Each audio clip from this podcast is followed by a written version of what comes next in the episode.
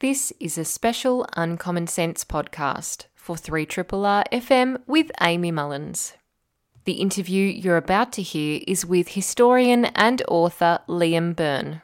Liam joined me on the show to talk about his new book, Becoming John Curtin and James Scullin, The Making of the Modern Labor Party, eighteen seventy-six to nineteen twenty-one. I'm going to be speaking now with historian Liam Byrne, who has written a book called Becoming John Curtin and James Scullin, The Making of the Modern Labor Party, eighteen seventy-six to nineteen twenty-one. And we're going to be talking about the early lives of these two men.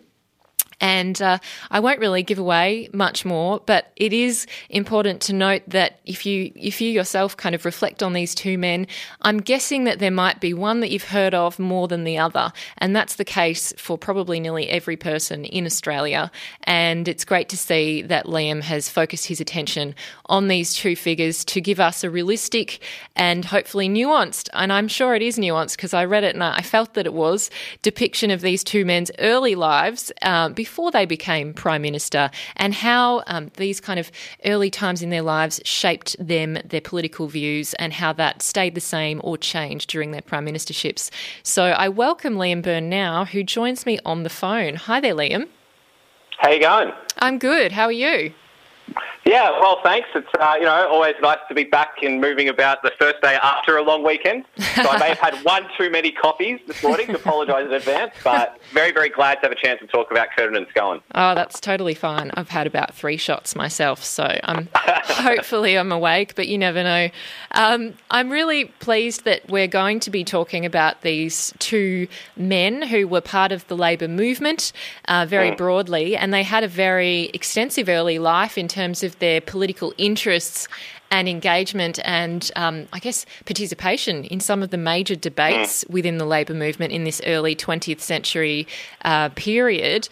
First up, I just wanted to touch on the fact that, you know, in our education, um, a number of people may have at some point come across John Curtin, um, but very few people, I would say, haven't have come across James Scullin.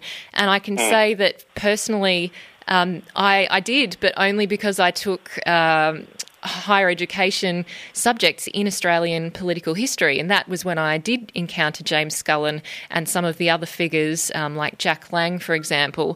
And so I'm interested how you encountered these two figures and became interested in them in a historical sense. Yeah, that's a, a great question. And I suppose going back to my own sort of previous experience, it was very similar. You know, Curtin is somebody who I just kind of feel has always been there. Like, he's always been part of the story and the way we tell the story of our country and our um, our nation. So somebody who's always been there is that kind of emblematic figure, particularly of that um, wartime period when he did uh, lead us in such a significant and such a defining way. But Scullin is somebody who I think maybe perhaps if you read uh, or you take a course on the Great Depression, he may appear. Uh, but apart from that, it's pretty much absent from our history, which I think is um, an immense shame, because he's somebody who made such an incredible and such a positive contribution, not just to the Labor movement, but to Australia for um, decade after decade of public service. And he's somebody who really, you know, I've, I've come over the process of writing this biography to admire immensely. I suppose for me, like, what it all came down to is I was, began my sort of research back in the PhD years, a few years ago. And I was really interested in looking at how politics was sort of lived and experienced by so-called ordinary people. So rather than looking just at parliamentarians and just at people at the sort of top end of politics, well, how was politics lived by those who were involved in social movements, the Labor movement, for instance, the people who really sort of shaped the politics of the Federation on the ground. And the thing that really struck me when I was doing that research was just how often Curtin and Scullin's names appeared. And of course, I recognise them immediately. I think, oh, it's interesting because these guys are going to go on to become Prime Minister. But the more and more I, I looked, and the more and more their names sort of were there at these great moments, early Labor governments, the beginning of the First World War, the conscription debates of nineteen sixteen and seventeen, and so on and so on. I noticed that there was actually something really there. There was a story that hadn't been told before about how they became the figures of influence and of intellect and of, you know, sort of great passion and belief who would then later lead the country. So I suppose it was kind of almost accidental, is that I hadn't really realised when I began that research just how significant they were, but over the course of years of reading through, it just became evident that these people shaped our country in significant ways well before the period that we know them best. Yeah, and it is a particularly Um interesting way to to get into these people by doing a, a biography of, of two individuals. And I know that um, as a historian, you can often feel really attached or start to relate and feel close to the subjects that you're researching, given the really, um, you know, I'm presuming rich primary documents that exist for these Absolutely. two men. Yeah. How did you personally start to relate and understand these men as individuals and individuals that um, were, I guess, very full people? They weren't just politicians. There was a lot more to them than being eventually Prime Minister. Yeah, absolutely. And, and there are, is a real variety of the what's available. So, for instance, with um, Scullin, a lot of his personal records were actually destroyed before he died, um, which is such a shame for mm. a biographer. Um, and you know, not, nothing malicious in that. It was just the, you know, simply the case that he didn't really consider them to be, um, you know, that's a different posterity, I guess. I mean, that's, it is not really ascertained why um, he did that, just kind of regular house cleaning. Whereas for Curtin, there's actually a lot more available and some really significant archives, and some wonderful historians um, have done great work, David Black in particular, sort of collating some of those materials. And so you can actually, if people are interested in reading some more of his um, his direct words, you can actually gain a lot of the letters that he wrote uh, when he was a young person, which are really, you know, illustrative. But one of the things that both of them did, um, of course, is that both of them for extended periods of time were newspaper journalists or newspaper editors. And so there's actually a really, really extensive record that hasn't... Uh, before really gone through in as much detail as like I've gone through in this earlier period, where they talk about, you know, of course, politics, but also so many other different interests. You get a real sense of, you know, their love of literature, you know, their love of sport. Um, you know, Curtin in particular was a, you know, a very, very avid uh, footballer and cricketer. Perhaps his uh, his passion for it outstripped his talent for it, but, you know, this is something that was really, really important for him in his life. You know, you can read some of Curtin's early love letters. When you read um, some of the Scullin's initial speeches that he gave at the um, South Street Debating Society in Ballarat, like all, there's all this material which is there to be read and to be found. And when you read it, you get a real sense, as you say um, in, in their question, that these are real human beings. You know, one of the things that really moves me uh, when I read about it is there's this one report of Curtin's first major public speech that he gave um, when he was a member of the Socialist Party. And the person who's writing it, which... it's a little bit cruel in some ways. He begins to talk about how nervous he is and the sort of anxiety that he clearly was expressing on stage. And it's just amazing to think that Curtin, who's widely regarded as one of the great parliamentary orators, at some point was standing before an audience for the first time, giving his first big speech. And just imagine, well, how would you feel as a young person, you know, involved in politics who's doing that? And that's what I think is really interesting about this kind of coming-of-age, um, you know, political coming-of-age story, is that you can see all the different ways that they became the figures that we know best rather than sort of reading the story backwards, which I think is something which is quite inspiring and hopeful for people who want to change the world today or people who want to be involved in um, politics and political change, is that these great figures, you know, they started somewhere too. Yeah, uh, absolutely. And the early years of the Labor movement and then the Labor Party um, were characterised, as you say, um, by socialist and moderate intellectuals and power break. power brokers of the Labor movement who all or both sides competed to stamp Labor with their project. And there was this constant contestation of ideas that you come back to and you highlight throughout this book um, between uh, these two sides. And no doubt there was a bit more to it than two sides, but um, it did lead to a number of um, divisions and splits. And uh, as we can tell in, in modern day times, um, it's often said that, you know, division Vision is death um, in any party. However, you start to um, demonstrate throughout this book the fact that actually this really great contest of ideas um, and these very strong debates actually uh, pushed Labor forward really far in terms of um, where its policy platforms developed. Could you talk about how... Um, John Curtin and James Scullin uh, represented some of the debates of the time and where they sat on the spectrum within the Labor movement?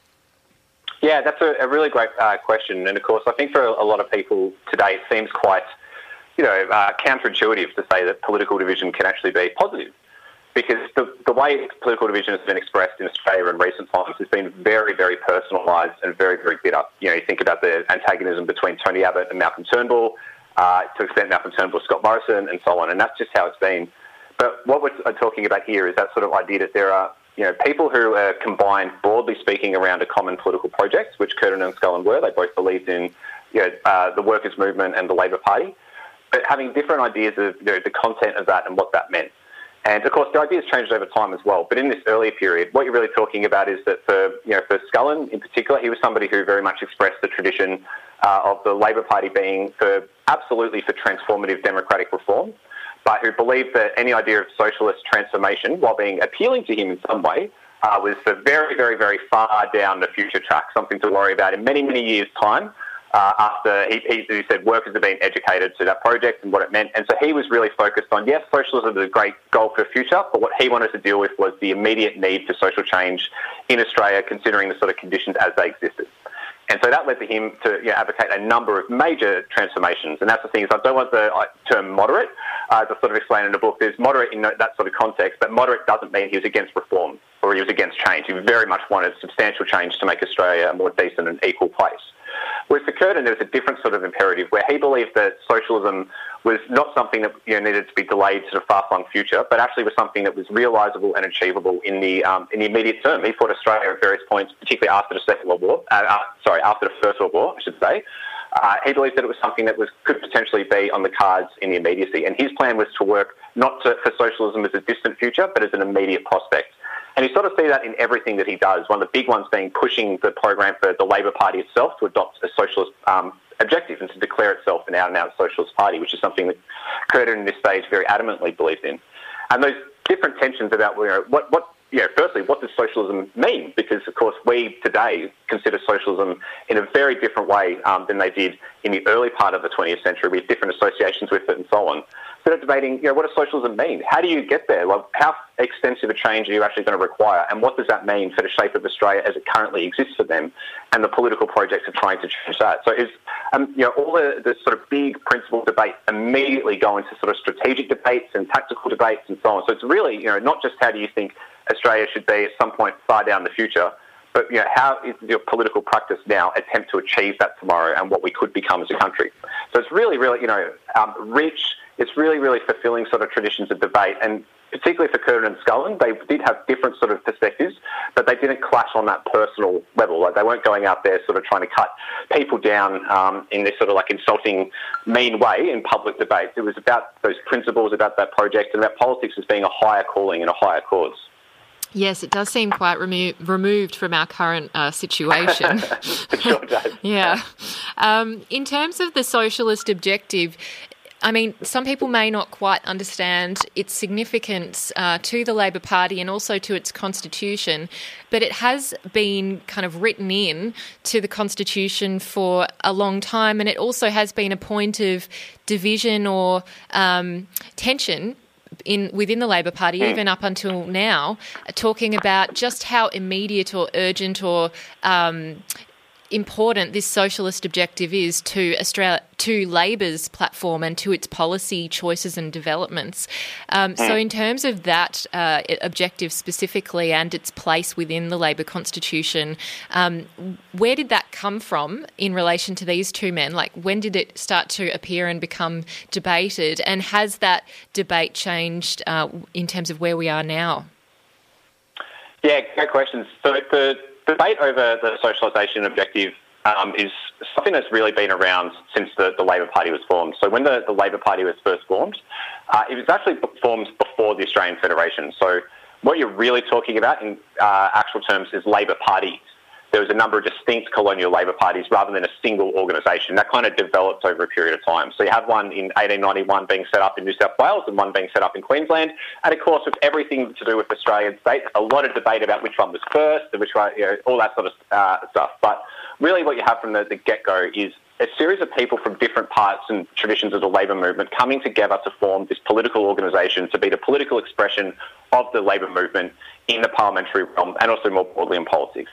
And so that meant that it was very much a kind of coalition-based party. You have different sort of um, political ideas and temperaments and people coming together underneath that basic objective. So from the eighteen nineties in New South Wales, for instance, there were major debates that took place between socialists and sort of more moderate-minded uh, Labor members about what the future of the party was going to be. Now, the socialists at that time decided that the best thing to do was to leave the Labor Party in New South Wales and to try and set up their own organisations, something that was spectacularly unsuccessful. Well, in Victoria, where Curtin was, there was a different sort of idea, which was for socialists like Curtin, What they did was that they remained in the Labor Party and they tried to organise uh, within it and organise their own groups. And Curtin was very, very strongly influenced by somebody called Tom Mann, who was a, a famous British radical who came over to Australia for a number of years and who helped to create this sort of pro- this political project of trying to change Labor to a socialist party from within. And so what you have is basically from nineteen oh five up until nineteen twenty-one, when the Labor Party formally adopts this objective, is this debate that's constantly going on in the background between people like Curtin, who want to see the Labor Party be transformed into a socialist organisation and to be explicitly so, and those um, who oppose that sort of objective and think that Labor, you know, that's too radical, it goes too far, um, and that that will sort of miseducate people on what the party is all about. And Scullin's position on that is quite interesting and sort of changes over time and becomes quite strategic. But that's the sort of origins about, well, what is the Labor Party going to be? Are, is the party going to be a, a, you know, an organisation that flat out declares itself a total socialist transformation, or is it one that's more likely to say that it's, yeah, inspired by socialism, but it's, you know, it will actually pursue is a reform-based project for the immediacy? And so that's been kind of the debate over a long period of time in the A L P. I think now they have to say that there is a, a different debate that's going on around um, the objective, insofar as there is one. You know, I, I don't think you know most people who are in the uh, Labor Party are going, uh, you know, waking up in the morning obsessing about the status of the socialist objective. But there is definitely a feeling from some people that it's um, within the organisation. We've seen them, in, you know, declared numerously in previous years that it doesn't really represent the sort of the modern vision of the party in the twenty-first century and what it's seeking to aim and to pursue, uh, and others who see it uh, as remaining a sort of a lodestar, like a significant um, connection to the past and tradition of struggle that's existed before. And I think that, of course, you know, the way history sort of moves on is that people tend to uh, look back on these previous debates and sort of only see the discussions that are useful for their arguments today, whereas what I try and do is go back and put them back in the context of time to understand the meaning and significance of, you know, what the socialist objective was in nineteen twenty-one rather than necessarily what it is for people in twenty twenty looking back on nineteen twenty-one. Like, I'm trying to recast for Curtin and Scullin, like, what were they talking about? What was the meaning for them? Why was this such a substantial debate?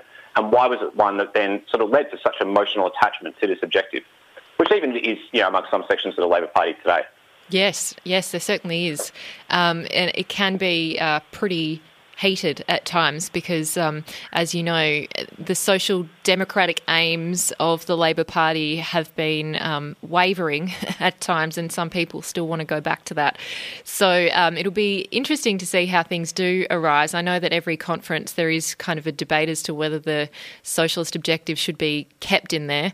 Um, but yeah, it is, it's an interesting debate to look at. I'm glad that you say that as a historian, um, that's what your your aim is, is to look at how these things were for the time. And I think that's something that um, for the layperson who's not a historian, um, it's important to keep in mind is that we're lo- we're thinking and looking at a context that is ex- very, very different to the one we're in right now. And sometimes it's tempting to look back uh, with a judgment or a lens that is from now instead of trying to understand the past context that these comments and policies are coming from.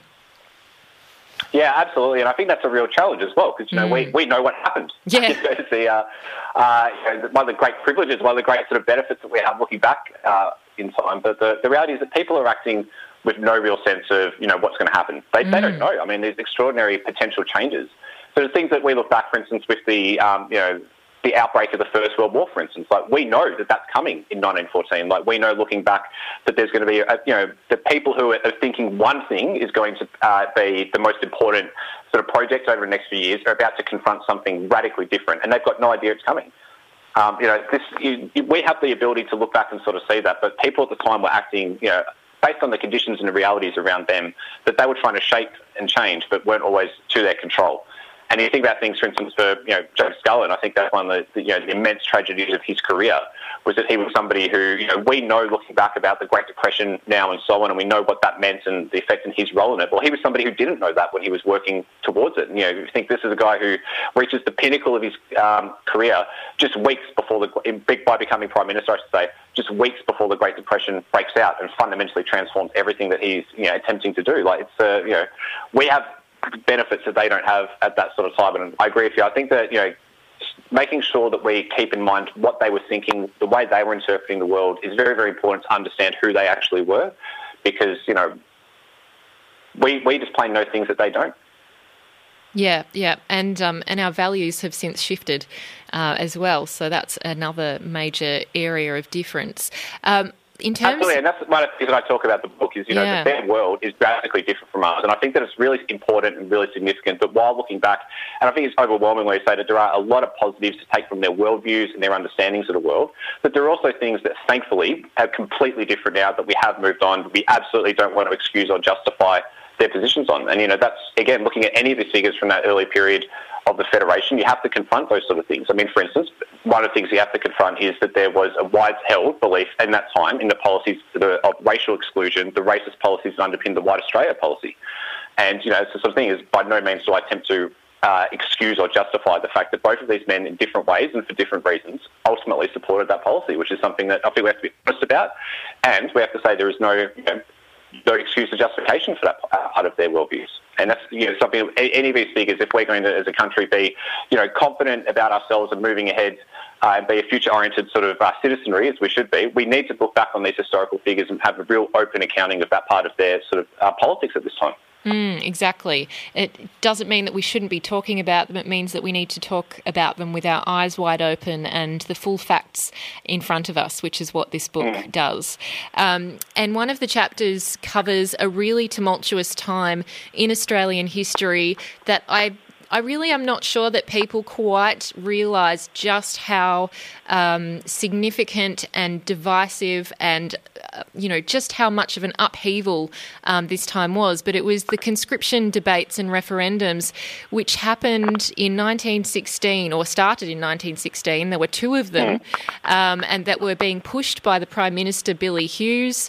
And these were really, really... Um, There was a lot of civil unrest. There was a lot of, there was even violence, and there was a, a huge number of issues that came up within the Labor Party that were tied to conscription. And you highlight some of these issues, including um, the race issue and white Australia and immigration, as well as class issues um, and, an, and a number of others. And I wonder whether you could talk about uh, John Curtin and James Scullin and how they were involved in the conscription debates and what significance they had in those times. Yeah, and it was extraordinary times. Uh, you know, it's the sort of thing that really, there should be a Netflix series about the conscription uh, debates, I think, because yeah. they're so uh, rich and so impassioned and so formative to Australia and, and what our country is and became. So the, the real origins for the conscription debate itself uh, was for a number of years before then that there'd been um, sort of a policy that had existed amongst a number of parties, including the A L P, to support compulsory military training for young men for home defence. So in other words, the idea that you need to train people to, uh, well, particularly young men, to be able to defend Australia. And so that was something that uh, Scullin supported, but Curtin adamantly opposed. And so nineteen sixteen, of course, this is two years into the uh, the First World War. It's a period of time when you're seeing a transition to the, uh, particularly on the Western Front, to a new type of um, fighting, extremely brutal, uh, heavy casualties and so on, uh, you know, industrialised war, really. And it's a time when there was a sort of demand that was coming uh, for more and more troops to be uh, to be mobilised and to be sent. And so Billy Hughes, who was the he was actually a Labor Party Prime Minister, but he went to Britain Uh, for a tour and then came back and declared that this was, you know, uh, the way that we were going to proceed, was that he wanted to have a, a conscription uh, policy passed that would then mean that Australian uh, men, as, uh, as as it was a gender sort of uh, proposal, were going to be mobilised to be sent to fight in Europe. So what happened was that the while that was officially the Parliamentary Labor Party sort of um, their position um, for the majority of the party, but for people who were in the union movement in particular and outside of uh, Parliament, that they opposed this proposal overwhelmingly. And Curtin and Scullin became really, really significant figures in this. Curtin was completely opposed to conscripting people to fight at all at this point, whereas Scullin was completely opposed to the idea of compelling people to fight in Europe if they didn't want to. So he still believed that you could conscript people to defend Australia, but he didn't believe that you could conscript them to send them over to a different continent to fight a war there, so if Australia wasn't directly under threat.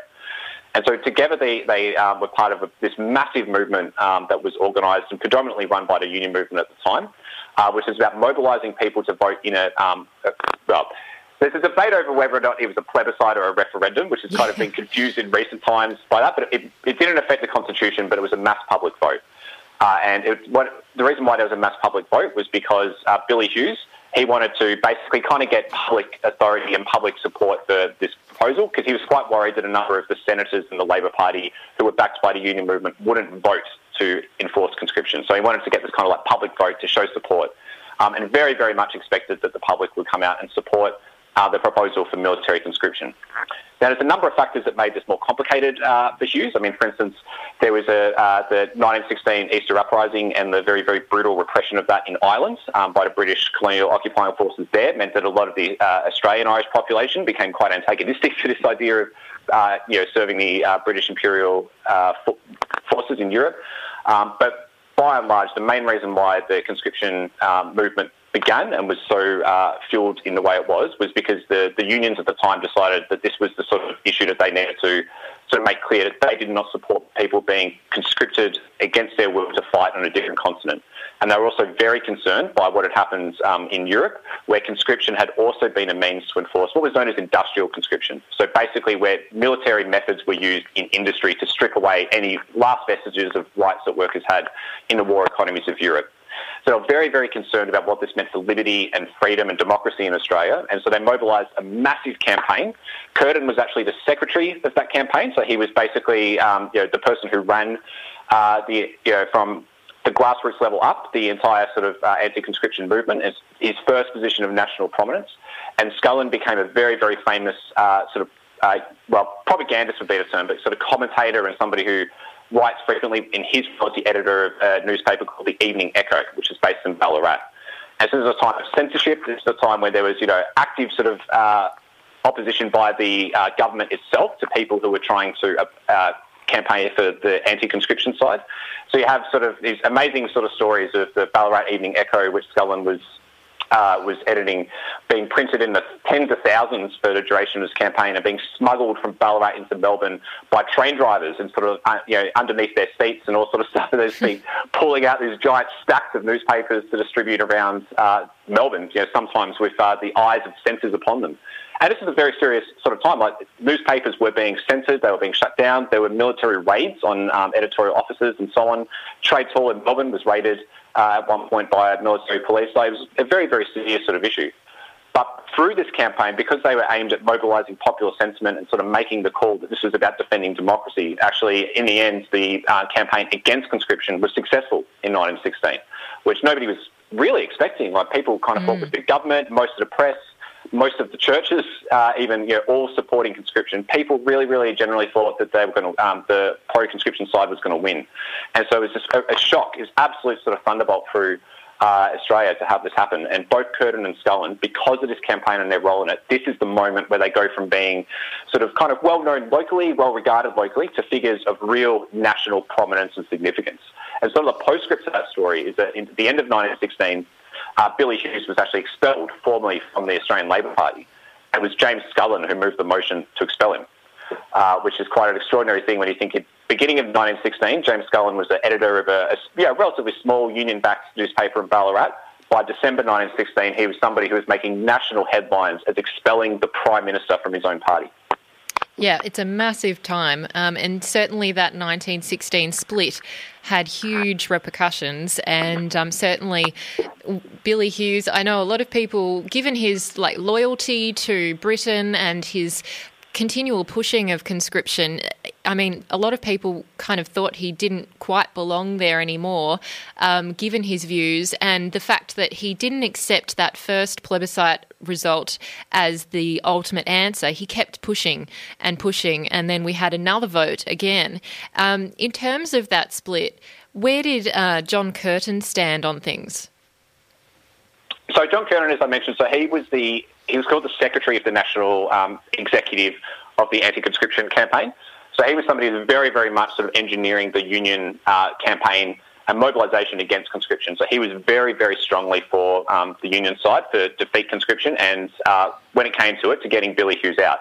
So he was immediately after the conscription uh, campaign had been successful in nineteen sixteen, he was saying, this guy is not going to stop. And he was actually warning that they're actually, he may just try and introduce it through Parliament. He may find other ways, and this guy's going to try and do it. And it's because, you know, so, some would suggest the, the strong mobilisation, in fact, there was this kind of campaign machinery in place that sort of made that not an appealing idea for Billy Hughes. He at least waited a year before he tried to do it again and through mm. another campaign. Um, but, you know, he was very, very serious about the proposal, quite clearly. And one of the things that may be interesting for people to know is that um, there was actually a call-out uh, that was delivered during the nineteen sixteen campaign for uh, men of military age to come, to be basically go into uh, camps to be prepared to, for military training. Uh, and this was something that obviously the people who opposed conscription seized upon and sort of said, well, look, this shows that they're, um, you know, even though the vote hasn't happened yet, they're still making these moves to try and threaten us uh, and to push us towards conscription. And so it's something that some have suggested really, really damaged Hughes's cause. But it's also a time when Curtin refused to go. You know, he was leading the anti-conscription campaign. He was literally the head uh, of this campaign. And so he refused to go to his military call-up when Hughes did it before the conscription vote in nineteen sixteen.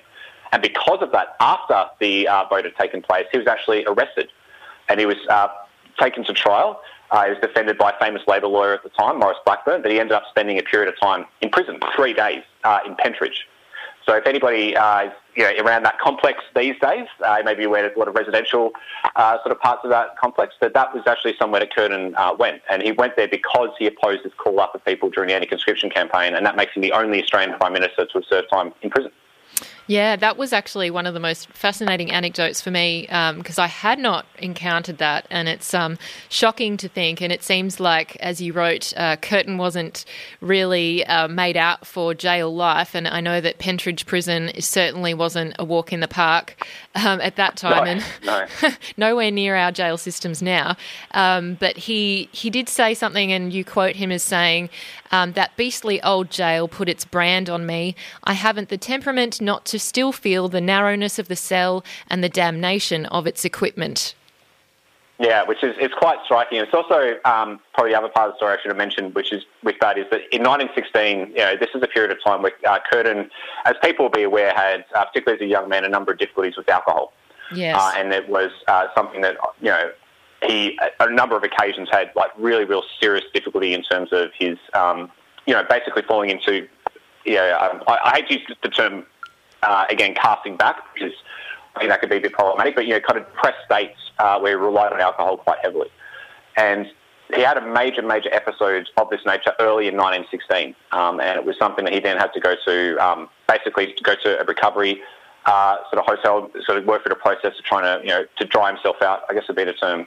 And so this happened, you know, a, a very, very severe sort of emotional experience. And then immediately after that, he was leading the national campaign against conscription, and then immediately after that, he was in prison. You know, it's a, quite an extraordinary year and series of events for him. And not too long after that, he actually left Victoria to uh, move to Western Australia, which, of course, is the next big part of his story and his sort of step towards the Prime Ministership. But it was, you know, as I say in the book, I don't think there is a more significant year in their, their political lives before they become Prime Ministers than nineteen sixteen. For both of them, that was the turning point. That sort of led them from being well-regarded local figures to becoming figures of national prominence. And, you know, going to prison was obviously a horrendous experience for Curtin.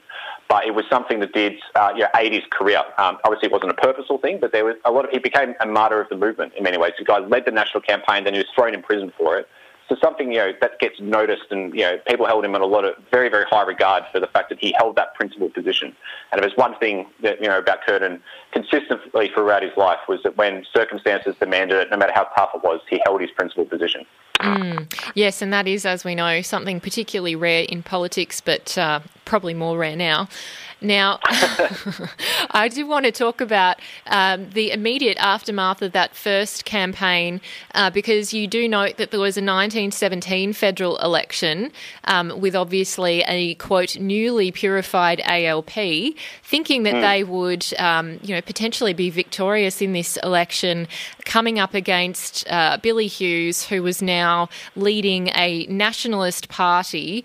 Um, but unfortunately, it didn't go Labor's way. And uh, but I was interested that you noted the reason why uh, Scullin in particular was okay or not okay with it, but perhaps um, satisfied with that result was because Hughes had only been elected or won by promising not to impose conscription. Yeah, that's right, which is, uh, you know, uh, over time people began less and less to believe Billy Hughes' promises for a reason. And, uh you know, there was a lot of uh, scepticism. And uh, one other thing to say about, you know, Scullin as well was that he had served in Parliament with Hughes. Um, Scullin was a Member of Parliament from nineteen ten to nineteen thirteen uh, in Corangamite. So he actually knew him quite closely um, in that period. Well, you know, don't want to overstand it, wasn't like they're best friends or anything. But, you mm. know, he, he worked with him, he knew him. And like many people in the Labor movement, he built up great admiration for Billy Hughes. Like Billy Hughes was well known and well respected before he became Prime Minister. So there was reasons why kind of uh, Scullin would have a certain emotional attachment to him, which Curtin never really had, uh, which is interesting, of course, because Hughes would remain in Parliament up until, you know, Curtin was Prime Minister in the Second World War and um, yeah. you know, played quite a prominent role in some debates. So he's, he's definitely a stayer, uh, but not exactly known as being somebody uh, of the highest principle, uh, which is probably one of the great distinguishing features between he and uh, Curtin and Scullin. But I suppose that's one of the things you say about that period is that what Scullin was drawing solace from, which Curtin didn't in nineteen seventeen, was that Hughes said that he wanted to impose conscription, but he also began to uh, basically propose a series of Labor's policies and claimed them as his own and said, this is what we're going to do, things which were about, you know, not ma- making working people pay for the cost of the war. And then pretty much immediately after he was uh, in power, all those promises were dropped. And that, again, is a, a theme in uh, with some parts of our political system, I'm afraid. So. Yeah. Well, I know that Billy Hughes had a very strong personality and that was both attractive and repulsive in e- equal measure, potentially, with depending on what side of the the spectrum you fell in. Um, but, it, yeah, yeah, it is interesting to see other politicians and parliamentarians comment upon the character of, of these politicians um, when they become Prime Minister a bit later on. Um, I do also want to touch on um, these two men in a couple of other ways. Um, I do want to ask about John Scullin and, sorry, James Scullin. In particular, given that we're not as familiar with him um, broadly and kind of understand uh, how he came to power. I know this is probably, you know, a lot more um, into the future, but I wonder how um, he, what his significance is today in terms of his prime ministership and um, and how his early years influenced the way that he behaved and um, and conducted himself during his prime ministership, which, of course, as you said, was uh, during the Great Depression and was certainly no easy feat to to manage the country during a time like that. Yeah, absolutely, and like his story is just it, it's just fascinating. Um, and it's somebody who I said before is, you know, his contribution to Australia as well as the Labor movement is much under-recognised and underappreciated because of that period of government, uh, which is just sort of focused on. But you know, somebody over many many decades thought seriously about our country, where it was heading, and where it needed to be. Uh, it was an extraordinary contribution. So he was born uh, in eighteen seventy-six. So, which means that his early life was actually shaped by the Great Depression of the eighteen nineties. Mm. So we talk about Great Depressions. It always sounds, yeah, people think about nineteen thirties, but actually there were many Great Depressions, unfortunately, that sort of shaped people's political ideas and consciousness. And Scullin was somebody who his life opportunities were fundamentally transformed by that Great Depression, and it was something which he always warned against, the idea of returning to it. And throughout his entire political life, he sort of said back in that period, it was working people who bore the cost of that depression, and he was looking for ways to make sure that that wouldn't happen again. And this is probably one of the great, the greatest tragedies of Scullin's life, really, was that from his early career, from nineteen oh six, when I sort of begin telling his story in earnest as a, you know, political activist, all the way up to when he was Prime Minister, he was warning against the factors that would lead to the Great Depression, effectively. And you know, he, he was in Parliament briefly from nineteen ten to nineteen thirteen, um, after he was... Uh, He, he was unable to win an election in a rural city in nineteen thirteen. He became a very, very well-known newspaper editor, which is backed by uh, one of the major unions at the time, and was, you know, really influential in the public debates, which led to him becoming a uh, member for the seat of Yarra in nineteen twenty-two, and increasingly through the nineteen twenties becoming a prominent Labor sort of figure, warning about the uh, basically the, the fact that the Conservative government at the time, originally by, led by Billy Hughes and then by Stanley Bruce, was pursuing fiscal policies that were not preparing us for any crash that may come and any sort of problem that may arise. And so the, the tragedy is that he spends the entire twenties warning against this, and then three weeks before the Great Depression breaks out, he's elected uh, as Prime Minister. So he's had none of the opportunity to implement the plans to actually prepare or to, you know, drive us in a different economic direction, and yet has to deal immediately with the consequences of somebody else's mistakes. And that's one of the things which is really tragic about Scullin, was that immediately after he becomes Prime Minister, he begins to propose a whole series of measures of what he thinks the response should be, uh, which are based far more on, um, you know, not, not to the extent that would later develop and you'd really say was probably necessary, but more on government intervention and stimulus, and um, which is the term we'd use today, not necessarily then. And he was opposed in everything by a Conservative-dominated Senate, by uh, the bank uh, banking institutions, which did not hold the same sort of approaches as he had. They had totally different orthodoxies by a you know quite a, a hostile sort of uh, banking sector from Britain, which you know where a number of Australian loans were held, and so on. So as as soon as he came to power, he just faced uh, this absolute stumbling blocks everywhere he looked, of people who just were completely dedicated by principle and ideology to opposing his ideas of how you could actually try and deal with that crisis. And he was somebody who, as a result, I think he made a number of you know wrong decisions during the Great Depression, but more than that, was ensnared by this sort of situation that he hadn't created, and in many ways was out of his outside of his control. And unfortunately, the way these things tend to work is because because he was the Prime Minister, he carries the responsibility, and he's remembered in it Uh, from history for the, all the mistakes that were made, and uh, they all get laid on him, including the ones that his opponents and other people were making at the time. So it is quite a sad story uh, in that regard. I think that, you know, the the way that the orthodoxy of the time was sort of emphasised, you must cut uh, deficits, you must cut budgets, you must make sure that loans are repaid as the primary uh, sort of emphasis at this time, that it's, you know, investing in the government, borrowing, that this, these are all bad things, even though they may stimulate consumption, because really the main problem is that, I mean, you're not drawing a massive bow between then and now to think about some of the ways the current sort of economic crisis is being discussed in places around the world, to say that the debates around the Great Depression are specific to that time, but actually have a real resonance today. And I think that, you know, like a lot of people look at sort of see some of the things that are happening around the world today, and are worried that some of the lessons of that period of time and how that crisis was mismanaged and not being learned. Mm, mm, exactly. I'm speaking with Liam Byrne, who is a historian, and we're talking about his new book. Uh, it's called Becoming John Curtin and James Scullin, The Making of the Modern Labor Party. Now, um, I should cover off on John Curtin, who we've also been discussing throughout this interview.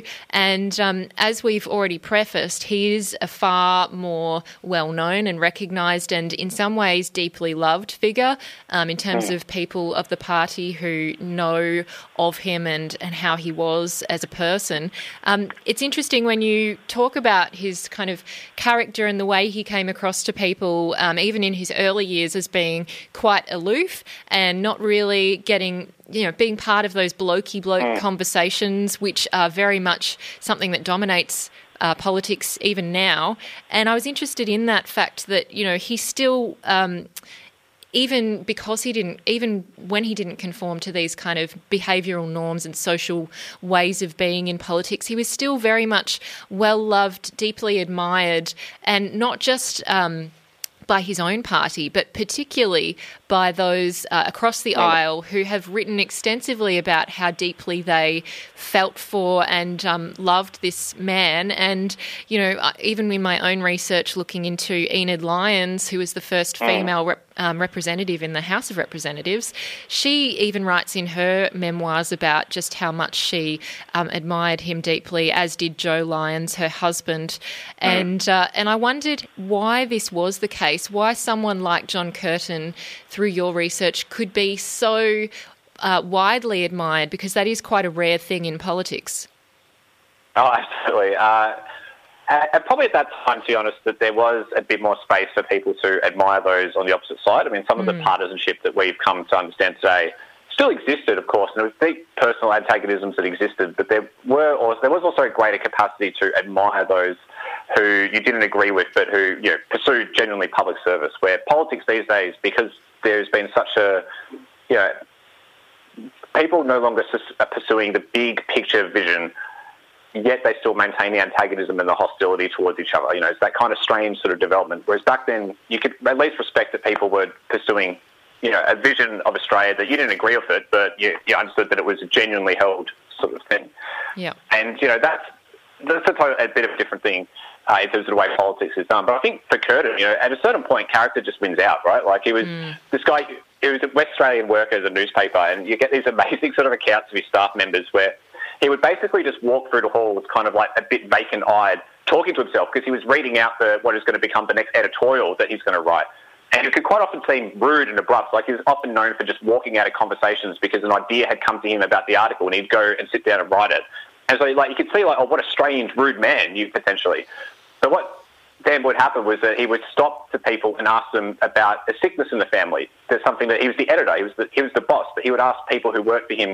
you know, he'd remember about their family. He'd remember about the people around. Like, he cared, and he showed that he cared in those little moments, which perhaps are not as sort of attention-grabbing, but they're ones that are more meaningful for that, the everyday sort of care and concern. And he showed that deeply for the people around him.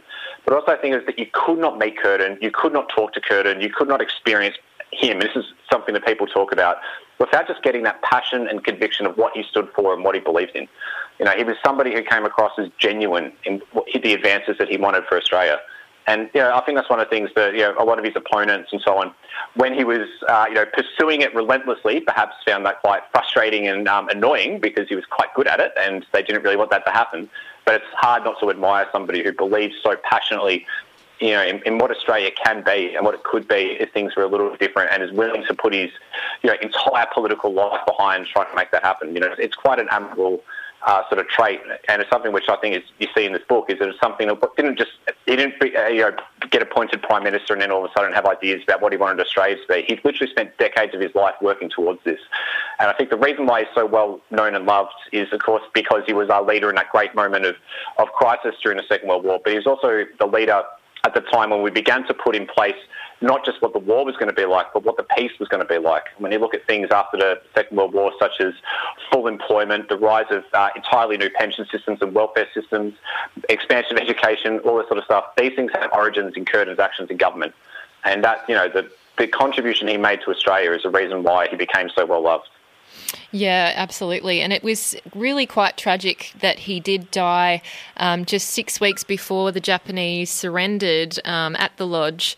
And I know that it was um, something that really was a national grief um, that a number of people uh, just felt.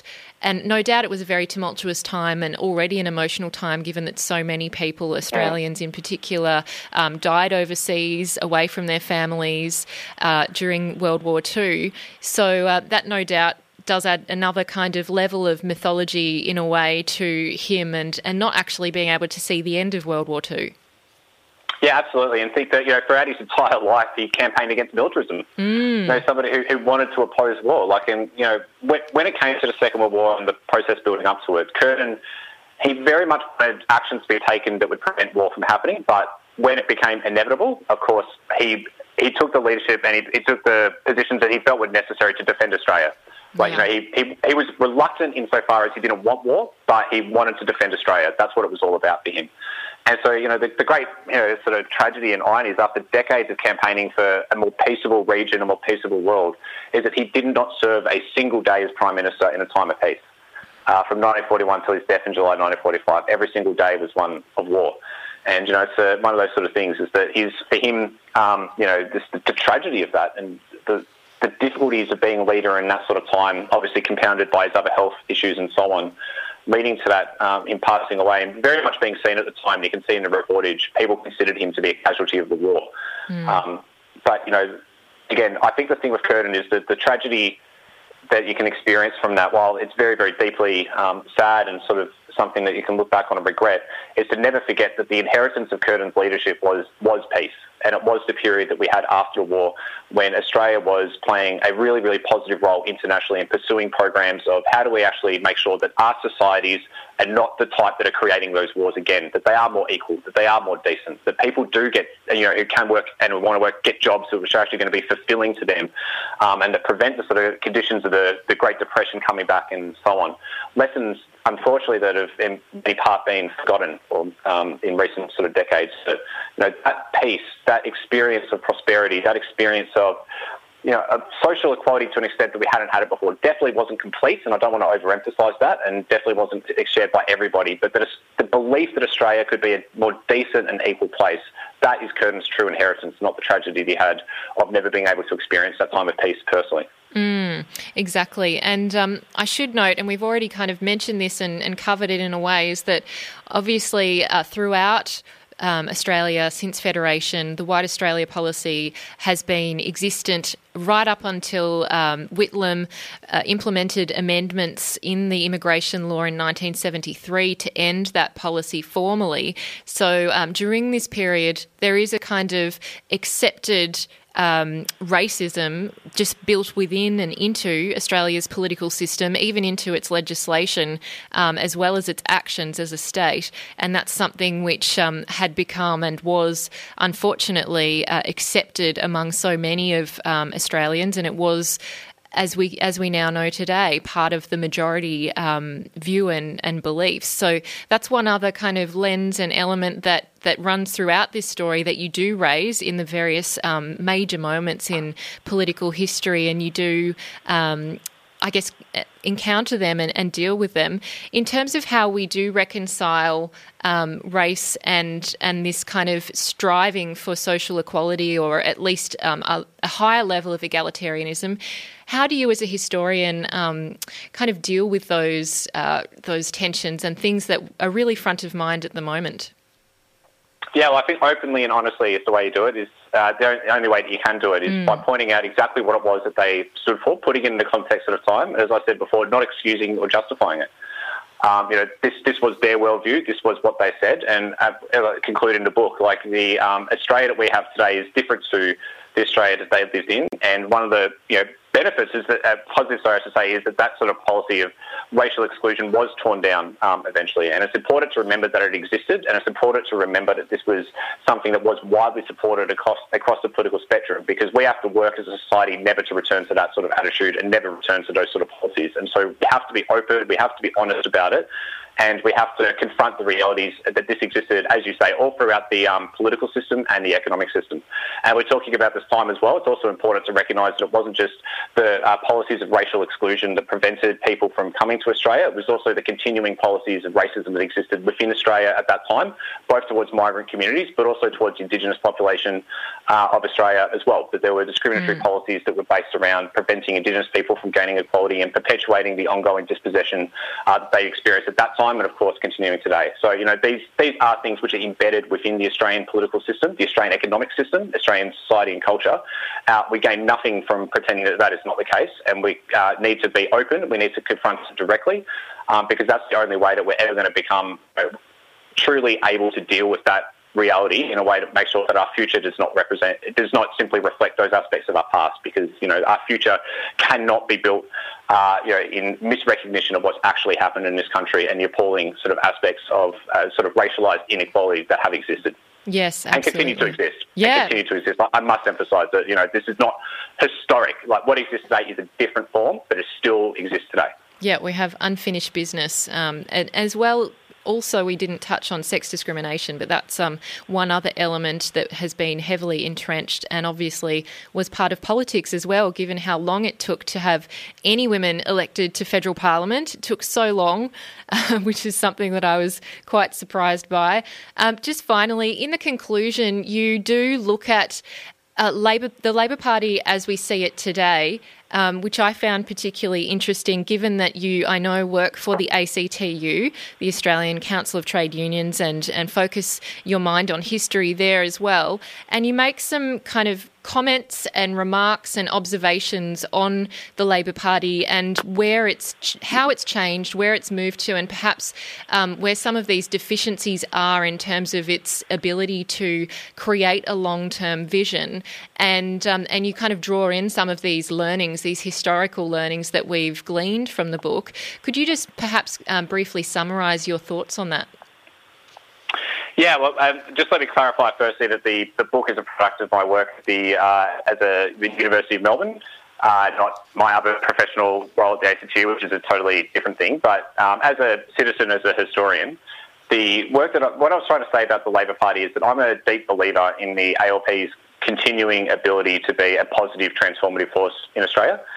Um, and I hope that this book is very much seen as a, you know, as somebody who does believe in that tradition of a party that represents working people, um, and, you know, modern Australia in all sort of different sort of forms, that within the political system that there is still a capacity for big ideas, big transformative change, and for people who believe that Australia can be fairer and more decent and more equal to come together uh, through a party form like that, and to actually have uh, the ability to transform the political system.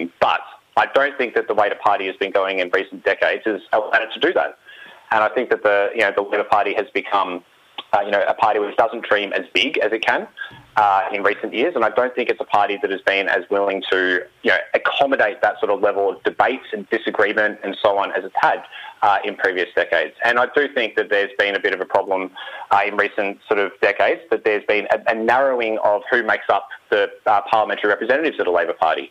That there's, you know, there is definitely the case that there's more and more people who are professional politicians.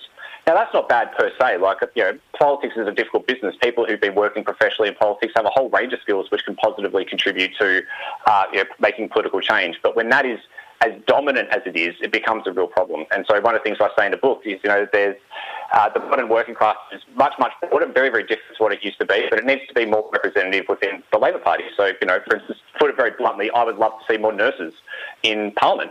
Mm. Because I think that that closer connection to, you know, labouring people um, and their direct experiences is something which is very, really important for the Labor Party, because as with Curtin and Scullin has demonstrated, they drew upon their experience as working people uh, to then think about the world, to then question the world that they lived in, and then to use that to develop a platform for change. And I think that, you know, what we see right now is that the blunt reality uh, that we've all been uh, revealed, many of us knew this anyway, is that it is working people who make the world work.